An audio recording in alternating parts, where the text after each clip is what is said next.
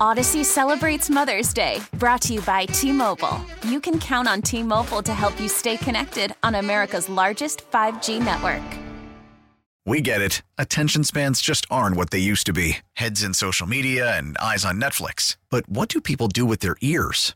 Well, for one, they're listening to audio. Americans spend 4.4 hours with audio every day. Oh, and you want the proof? Well, you just sat through this ad that's now approaching 30 seconds. What could you say to a potential customer in 30 seconds? Let Audacy put together a media plan tailor made for your unique marketing needs. Advertise with Audacy. Visit ads.audacy.com.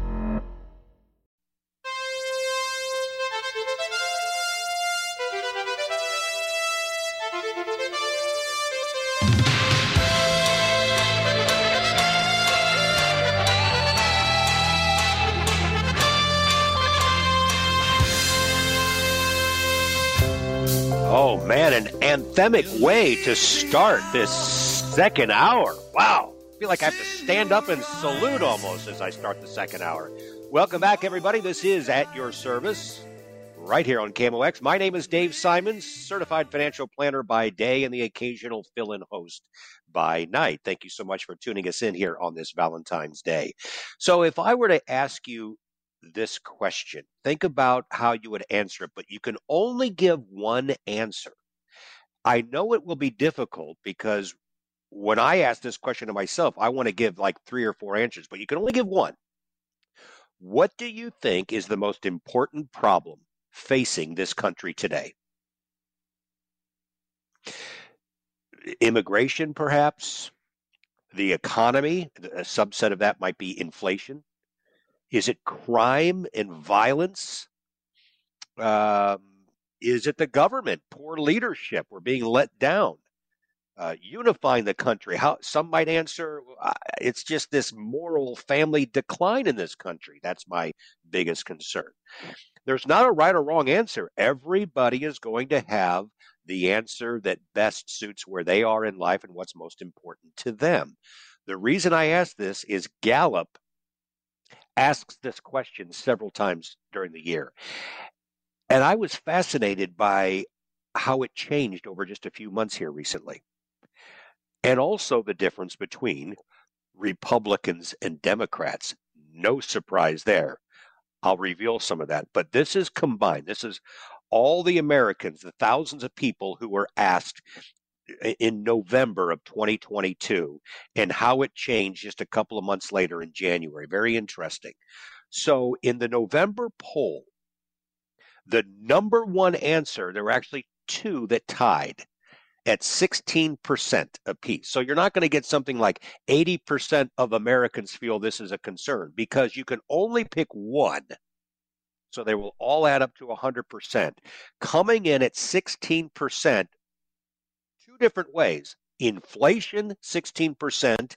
And interestingly, a broader topic related to that is just economy in general. I don't think that surprises anybody. That was number tied for number one. We go down, of course, to the third one at just 15%. So, right there is government and poor leadership. And then there's a big drop off down to 8% Coming in at number four is immigration. And then I'll stop at number five. The fifth most important problem facing this country today, according to Gallup and the thousands of people that they interviewed, at just 6%, which is the fifth highest, is unifying the country. Interesting. So there's your top five. Go forward just a couple of months. By the end of January 23, so just a few weeks ago, it was no longer the economy or inflation that was number one. Jumping up from previous number three at 15% to number one at 21% government and poor leadership.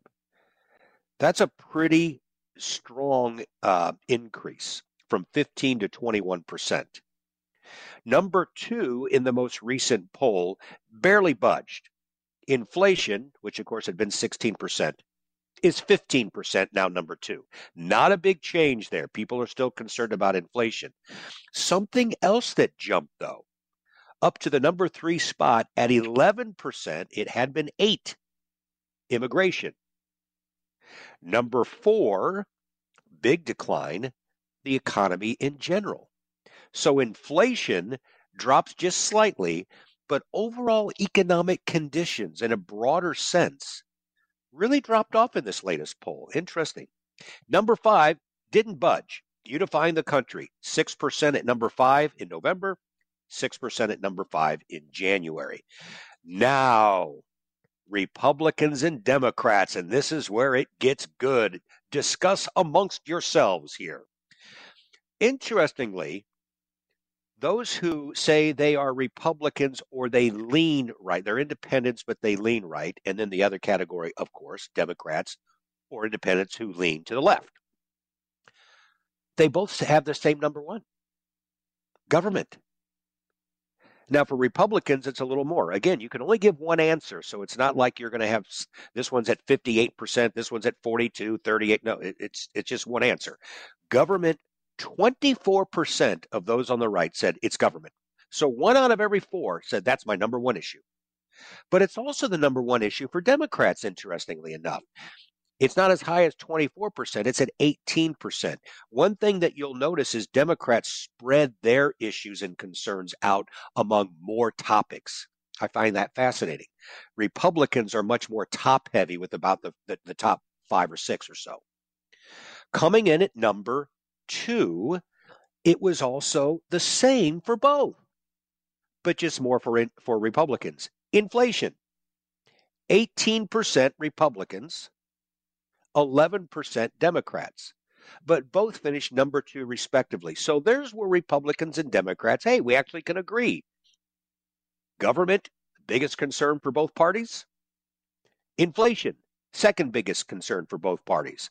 And then it splits widely after that and wildly. No surprise. Who do you think feels much more strongly about immigration in this country? It's actually tied for number two for Republicans at 18%. It's only 5% for Democrats, not even in the top five. The economy in general, pretty close 11% Republicans, 9% Democrats. That's fourth highest for Republicans, third highest for Democrats. I think that's interesting. Tied for number three for Democrats, and here's another big issue. Wow, uh, you could do an entire show, podcast, books have been written about this one. The tied for third for Democrats' biggest concern, 9% of Democrats say this would be my number one concern, and that is race relations in this country. 9%. Republicans doesn't hardly register. It's 2%, not even in the top 10. So, given the stats here, this latest Gallup poll, uh, moral, ethical, and family decline. Republicans, 6%. Democrats, 2%. Uh, what was one more that I wanted to give? Uh, unifying the country.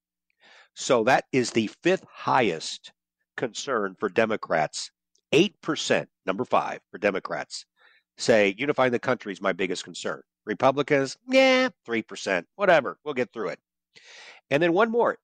This gets back to something that really jumped out off the page and, and, surprised me to some degree because it's exactly the same for both parties, and I wouldn't have guessed it.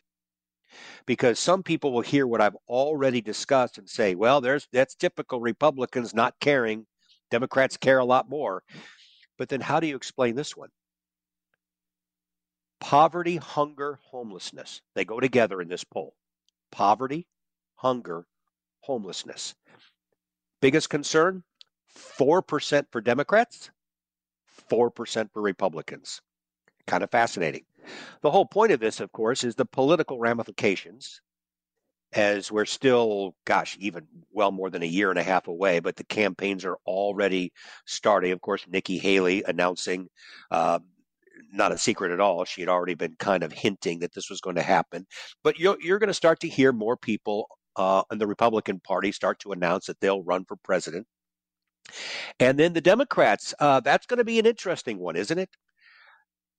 Internal polling, and a lot of people won't go public with this, but they they do have a Joe Biden problem, and Republicans have a Donald Trump problem. So the two people who ran in the 2020 election, we now fast forward to 2023, a little bit more than a year and a half away from the next general election, and both parties they some people are more than willing to be vocal in their own respective party and there are republicans who are vocal saying i maybe i like donald trump and he did some good things but i don't want him running again. He's divisive for the party and if he runs that increases our chances of losing. I'm, I'm just kind of quoting some of the uh, general thesis among many people on the right but on the left a lot of folks have had no problem coming out publicly and saying, like Joe Biden and some of the things he's done to help the country, but I don't want him running again because clearly he's not at his best. You cannot shy away from that. And I'm talking about more of the mental acumen. Some days he's really good and seems there, and other days it's very hard for him to not stumble over some sentences. That's part of the aging process. We can't be surprised about it.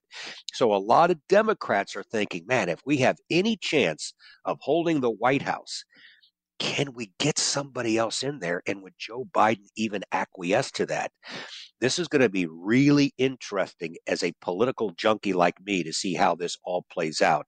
And it really ties into this Gallup poll that we as Americans, depending on what line we are, some of the things that we see the same, like government, that seems to be the number one concern for both parties even inflation, but after that, it really starts to break along party lines. Speaking of inflation, there was a report today that came out, and many more so called experts, economists, market professionals are feeling that inflation is not going to be a problem a few months from now. And that also means no recession it was just a few months ago when it seemed like they all were talking about recession. So, speaking of polling data and surveys, I'll get to that when we come back with more at your service here on KMOX. Audacy celebrates Mother's Day, brought to you by T Mobile. You can count on T Mobile to help you stay connected on America's largest 5G network. Listen to every MLB game live. In the deep left center field, it is high, it is far, it is God. Stream minor league affiliates. The Midwest League home run leader. And watch the best baseball highlights and look ins on MLB Big Inning. MLB At Bat is your all in one live baseball subscription for only $3.99 per month. Deep left field, it's going to go. Alvarez ties the game. Subscribe to At Bat within the MLB app today. Major League Baseball trademarks used with permission.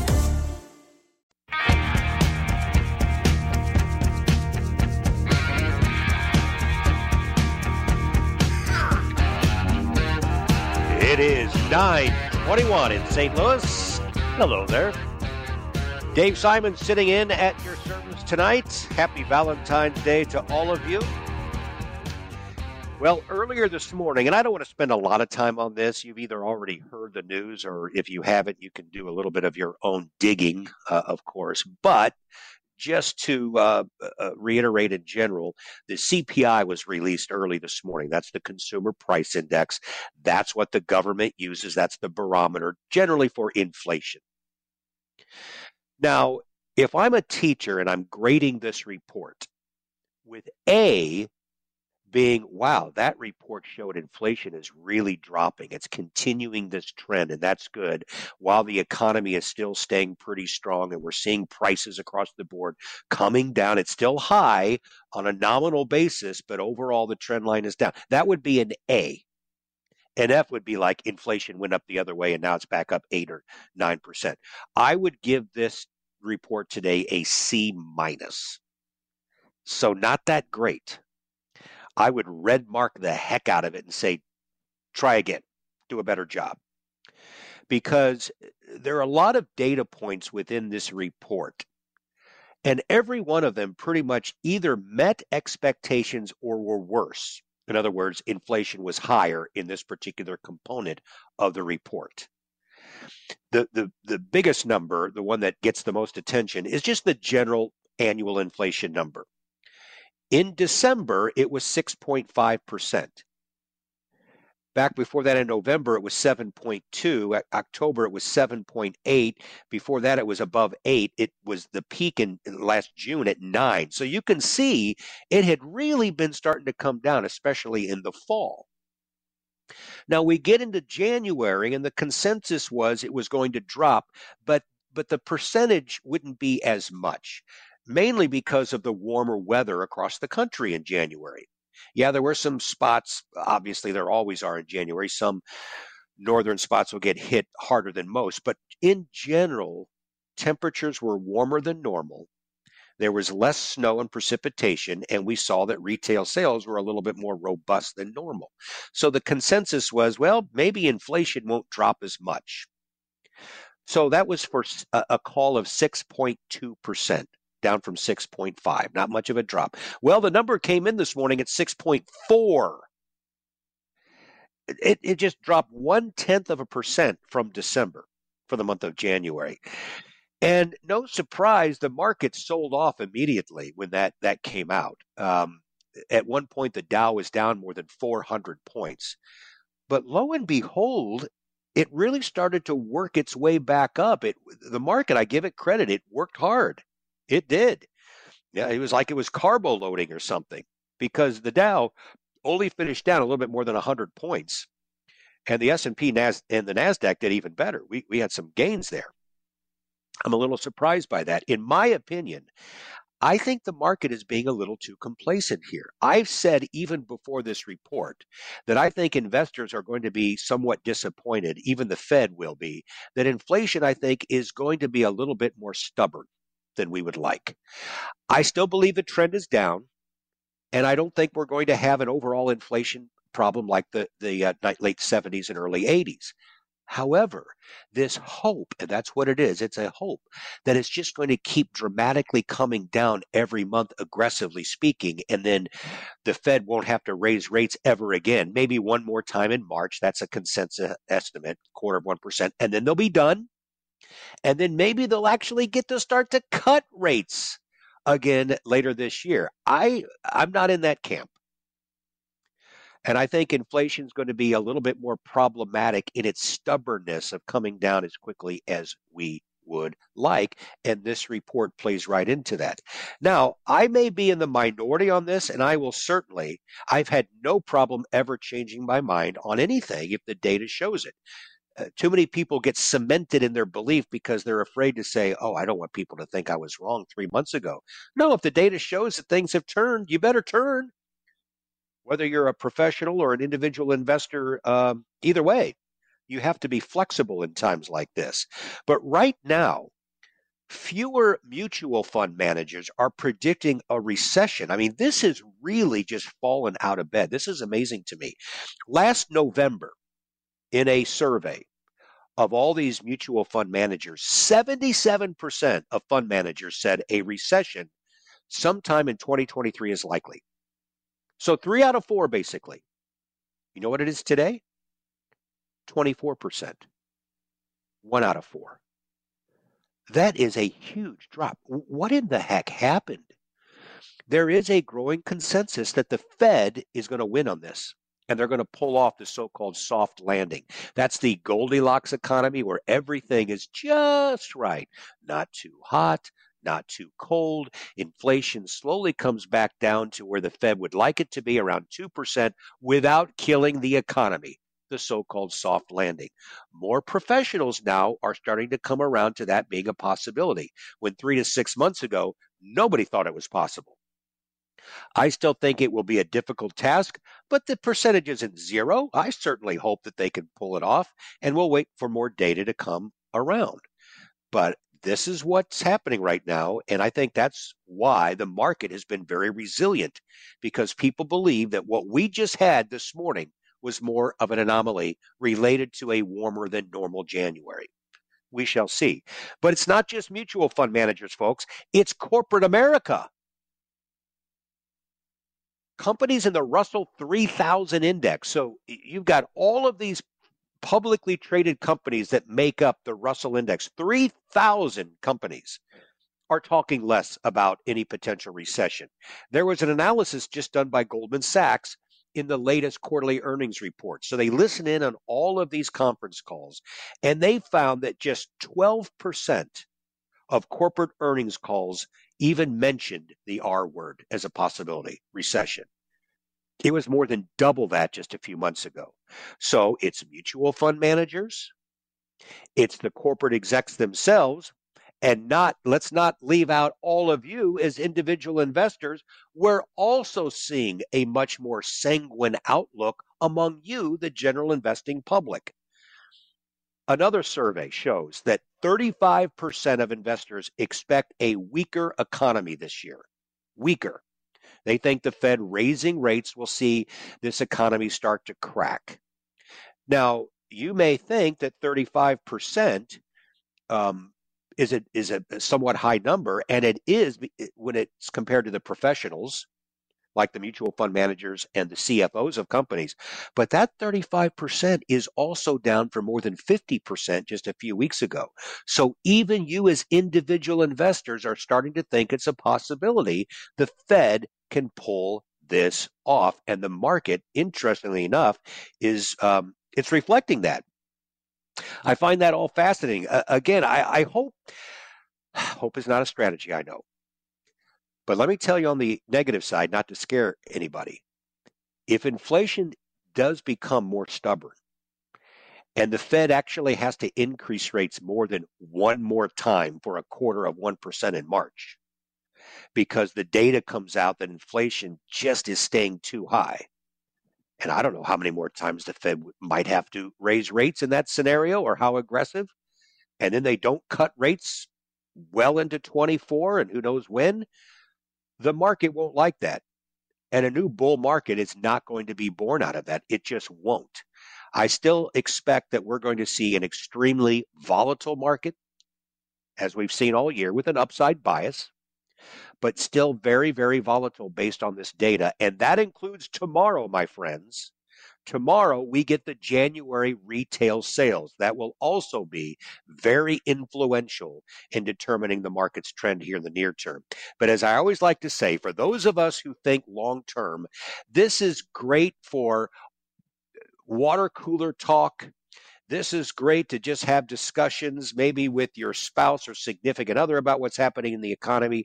But as a general rule of thumb, these kinds of numbers should not cause you to make any dramatic changes to your portfolio, other than the fact that maybe if you're overly aggressive to one side because you're taking a lot of risky bets, thinking the economy is about to boom, I would tell you maybe to pull in the reins a little bit, although you have to do what you've got to do and what your own financial advisor, if you work with one, recommends. I'm just giving a general statement that I think an extreme risk on portfolio is perhaps a little too vulnerable until we have inflation more under control. We'll be right back.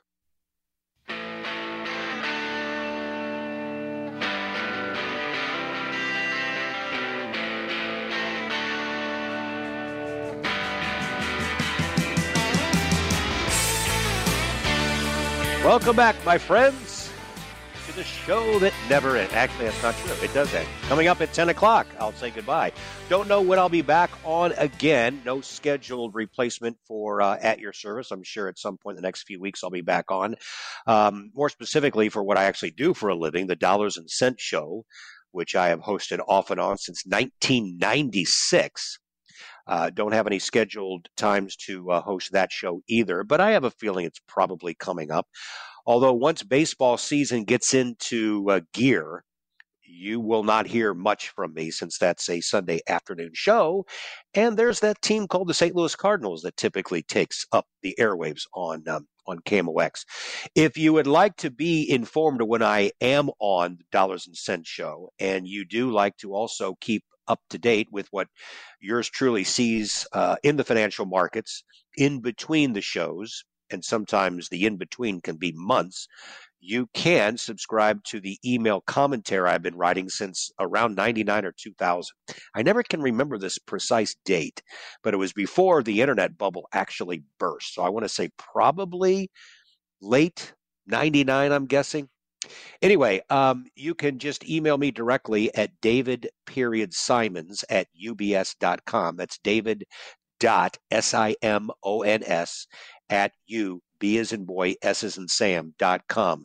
And by the way, nobody spams you. I nobody ever sends you another email trying to sell you something. I don't even know that you're on there. You are placed on a blind carbon copy.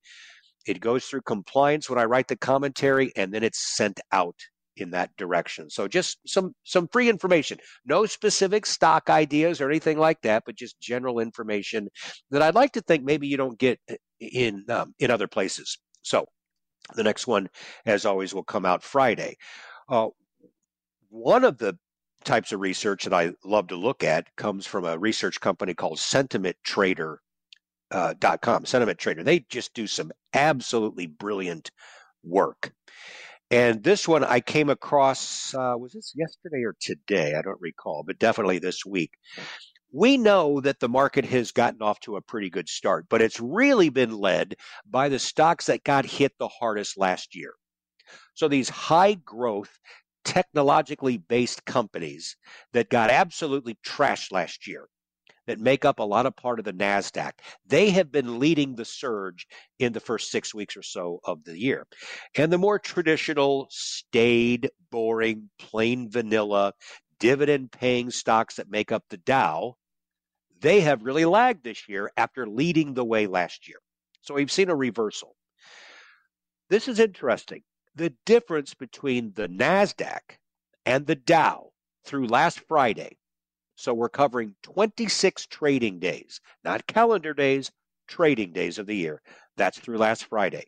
This is the second biggest difference between the NASDAQ and the Dow in the first 26 trading days, going all the way back to when the NASDAQ was first started in 1971. So we're talking more than a half century of data here. And this is the second largest difference between these two major benchmarks just six weeks into the year. 11.4% difference in performance between the NASDAQ and the Dow. Pretty incredible. So, what happened when um, this has happened in the past? Well, that's where Sentiment Trader comes in. They looked at the top 10 differences, the biggest differences between the NASDAQ and the Dow in the first basically six weeks of the year. And then they told us this is what happened in the market the rest of the year. And this is the kind of data diving that I love. Nine of the previous 10, the market finished nicely higher. Only one time when the NASDAQ outperformed the Dow like this early on did the broader market actually finish down for the full calendar year. And it wasn't down much. That was back in 2000. I had just mentioned. That's about the time that I started the email commentary. So the NASDAQ, and, and by the way, that's number one in terms of the biggest difference to start a year. Back then in 2000, through the first part of February, the NASDAQ outperformed the Dow by 13.5%. Like I said, we just had the number two largest outperformance or biggest gap at 11.4. Back then, 13.5%. By the end of the year, 12 months, well, I'm sorry, I said calendar year. That's not true. 12 months later. So we're going into February of 01. 12 months later, the S&P 500 was down 7%. From mid-February of 2000 to mid February of 01. Now it was about to get much worse, so that's very misleading to say the S&P was only down 7% in that 12-month period because overall during that 3-year internet bubble bursting bear market the Dow fell more than 50%. So that was a doozy. But the other 9 times the top 10 of the biggest outperformance between the Nasdaq and the Dow. Interestingly enough, the broader market as measured by the S&P was nicely higher, double digits for the most part. The average gain for the following 12 months in the past, 15.6%, up 90% of the time. Now, let me give the disclaimer, of course. Past performance doesn't mean a hill of beans or something like that. It doesn't guarantee anything. And we've got a lot of things that are still working, some for us, a lot against us. I just talked about inflation. We have no idea where this thing is going. Russia, Ukraine, the market really has has ignored that almost from day one. It honestly has. But if that really went off the rails, and we're not even going to talk about worst case scenarios, we know what they are. No reason to really get into that. Obviously, the market will react negatively if something really bad happens. So we still have some issues out there. I just like to focus more economically speaking. It wouldn't surprise me though as much as I'm kind of neutral on the market right now and think there there's probably some near term downward bias here in the near term, I actually, if you made me guess, think the market's probably going to be higher um, in 2023 when it's all said and done. Just going to be really, really choppy. All right, so that's it for market related discussion on tonight's show. We spent the first hour totally on kind of this Valentine's lovey-dovey stuff. Although we we we did get a little down and dirty when we had our guest on, Sonia Meyer, talking about her new book that's out um, about building boundaries and staying true to yourself and not uh, being buried by those who have a lot of issues in our lives. And we we've tried to help them even to the point where it's of enabling and her book has just been a real breath of fresh air. So, as a uh, reminder, once again, if you were driving around and, and kind of forgot, that book is And Then You Went Missing a hope filled guide for anyone lost in a difficult relationship. You can see that on Amazon. It's Sonia Meyer, M E Y R E R. Just a great 30 minute discussion with her. Here so far, uh, here most of the second hour, we've been a little bit on an investment related theme, of course. Now I'm going to talk about something that I, it's hobby related for me, but it, there's a purpose behind it. I, as many of you know, I am a physically fitness junkie type of weirdo guy that way. Um, I admit it's too much, but I love it and and that is um, running and biking and swimming and going to the gym. And I do I try I do take off one day a week, but today, for example, I ran a very easy five miles. Tomorrow, I'll go on a twenty minute bike ride. Uh, uh, Thursday, I'll run eight miles. Friday, I will go to the gym. Saturday, I'm going to run 13 miles. Sunday's a swim day. Yeah, and Monday's a day off. I admit that that gets a little much, but that's part of who I am. That's the physical part of it. Is it. As a, and I'm 60 years old, and fortunately, my knees are still, I, I, guess genetically, I was made to do this. I'm very blessed that way. But to me, the brain, because we don't see it, it's not right out in front of us. We don't look in the mirror and go, hey, our brain looks a little soggy. But to me, that's maybe the most important muscle, if you will, in your body. And we know all the research about trying to keep off uh, dementia, which does run in my family on one side of it. And I just, it's so important to me to also work the brain. So I do crossword puzzles. I do Sudoku. I always have a tough time pronouncing that. Um, but I love doing those things. I read voraciously. I go through books very, very quickly. I took up the guitar a few years ago, completely self taught. Guess what I just started in December? I'm two and a half months in and I'm loving it. I've decided that I want to learn a foreign language. I've never learned a foreign language outside of the requisite Spanish classes that I took in high school and a couple in college. That was over 40 years ago. I've decided that I want to challenge myself and learn one of the most hardest, most difficult languages in the world. So I'm now learning Chinese, Mandarin. And yes. And I'm having a great time. Again, self taught. I, I, bought a couple of online and, and app related uh, programs, and I'm really learning. And I've got a couple of Chinese friends, and they're having a lot of fun with it too. The whole point to this is besides the fact that, yes, I'm one of those people who just cannot sit still, I know it is an issue but it's to keep the brain active and alive. I want to be in my 90s. And if as long as somebody's not spoon feeding me and I don't know where I am, I would love to be a 100 or more if I can still get around and still have a brain that works and a body that works. I tell you that because there is a, a brain doctor who has, has got this report out the hard rules for keeping your memory sharp as a whip. A couple of these I want to talk about when we come back after this break because I think they're really fun. And some of them I do, and I totally believe in it. You're listening to At Your Service. Dave Simons with you tonight. We'll be right back.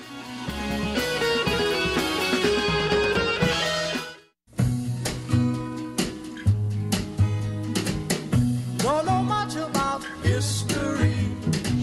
I love it. Uh, 949 in St. Louis as we close out tonight's edition, the Valentine's Day edition of At Your Service. Thanks, folks. I've really enjoyed it. I always do when I get asked to uh, fill in. Uh, I love it because, uh, yes, even though I will throw out the investment related stuff since that's my expertise, but I just love talking about all kinds of other unrelated topics uh, because I'm just that kind of a worldly man. So, as I was mentioning before the break, there is a brain doctor who has come out with the seven hard rules for keeping your memory sharp as a whip. I'm not going to go through all seven. I've just picked out a, a few of them. But he lists number one, where I'm going to kind of push back on this a little bit. In a general sense, I agree. But listen to this. He says, read, but choose fiction when you can. What? He says you can learn a lot from nonfiction works, but they are often organized in ways that allow you to skip around based on personal interest and previous familiarity with the subject. Fiction, on the other hand, requires you to exercise your memory as you proceed from beginning to end and retain a variety of details, characters, and plots. Okay, I don't know, that might be true for others. It's not for me. I never skip around. I open up, a, I just finished a book on Lincoln. I'm now over to uh, Samuel Adams. You can tell I love American history. But as soon as I'm done with that, I'll then read a bio on Steven Tyler, let's say, um, some rock thing, or I'll read some uh, sports related book, and then I'll go back to history, and then I'll find like I the Sonia Meyer's book that I read in a couple of days. So I, I don't ever read fiction. Believe it or not, the last fiction book I read was 30 years ago. But I read some kind of book every day, and I would say, uh, as long as you're not skipping around, I don't care if it's fiction or nonfiction. I'm no brain doctor, but I think reading itself is fine. Oh, I love this one. Naps. Yes. Love myself a good nap. As he writes, naps lasting anywhere from 30 minutes to an hour and a half between 1 and 4 p.m. have been shown to increase later recall for information encoded prior to the nap. And by the way, that is true even before you go to sleep at night. Your best retention is done right before you fall asleep. So a lot of I, I, talked about how I'm really into this Chinese learning Mandarin. So a lot of times I will get a little piece of paper as I'm laying in bed at night, and I will start to look at these words or phrases and then go to sleep. Really, retention um, is, is is real key there. But I love naps. I'm more of like the 45 minute to an hour guy. Yes, because I still work, I can't do it very often during the week. But if I do work remotely from home, which I do from time to time, I will nap that day 45 minutes to an hour. Love it. And I feel really refreshed. My wife cannot do it. If she lays down, it's got to be for like two hours, and then she does not feel refreshed. She's like still groggy afterwards. I'm the complete opposite. So, yep, big nap guy. Eat brain foods. Once again, I'm reading these from a brain doctor the hard rules for keeping your memory sharp as a whip. Eat brain foods. He lists a number of them. I'll just highlight a couple of them berries and beans, rainbow colors of fruits and vegetables. That's true. All, no question. All, all, across for your health overall. Um, nuts. Love me some good nuts. Omega rich foods. Just had salmon tonight. There's omega rich food. This is interesting. Spices. I honestly don't ever really add spices. I know a lot of you foodies love to do that. I am not one. Um, but there you go. I was looking for pizza and ice cream. Do not see it. That really depresses me. And then lastly, uh, don't sit on the couch all day. All right? Did you hear that? That's the last one that he came up with. Don't sit on the couch all day. I think we already kind of knew that. And that's not just for our brain, that's for our body, especially as we get older. But there was a study, and man, this really covered a lot of people. One recent study of nearly 83,000 volunteers found that participants 80 years or older who engaged in moderate to high level of physical activity, they didn't describe how that's defined, but moderate to high level of physical activity were at a lower risk for dementia compared with inactive adults age 50 to 69. Let me kind of repeat that. That's important to understand here. What he's saying is this this this uh, uh, study that covered a lot of people, 83,000 volunteers. People who were 80 were at a lower risk for dementia than people who are between 50 and 69, the difference between exercise. So if you're over 80 and you're still out, you know, you walk 30 minutes every other day, you're you're active, you're better off than the inactive adult who let's say is around my age, around 60 who just sits around and does nothing all day. I, haven't we all seen that in our own lives as we as we see people get older? And the more inactive somebody is, they they do deteriorate a little faster. They really do. And he goes on to say, even just a shift from sedentary non sedentary non-activity to active movement, like just stand, climb stairs, walking up to a mile a day. That's his words. Make a difference. And then lastly, I'm sorry, guys. I know if your wife's listening, she's going to nudge and say, see, I, but I have to say it housework has also been linked to higher attention and memory scores and better sensory and motor function in older adults. My wife had been listening to the show because of the interview I had in the first hour. I'm so hoping she turned off the radio and did not hear me say housework is actually good for our brains. I'll find out, I guess, a little bit later. Folks, thanks again. Have a great rest of your week. And mid February, we'll talk to you again, hopefully within the next couple of weeks. Take care.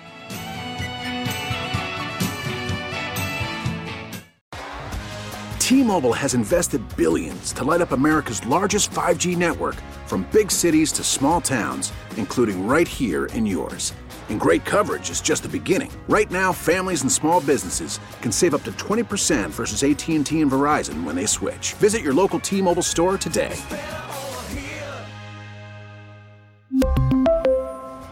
Plan savings with 3 lines of T-Mobile Essentials versus comparable available plans. Plan features and taxes and fees may vary. Listen to every MLB game live. In the deep left center field, it is high, it is far, it is God. Stream minor league affiliates. The Midwest League home run leader. And watch the best baseball highlights and look-ins on MLB Big Inning. MLB At Bat is your all-in-one live baseball subscription for only $3.99 per month. Deep left field, it's gonna go. Alvarez ties the game. Subscribe to At Bat within the MLB app today. Major League Baseball trademarks used with permission.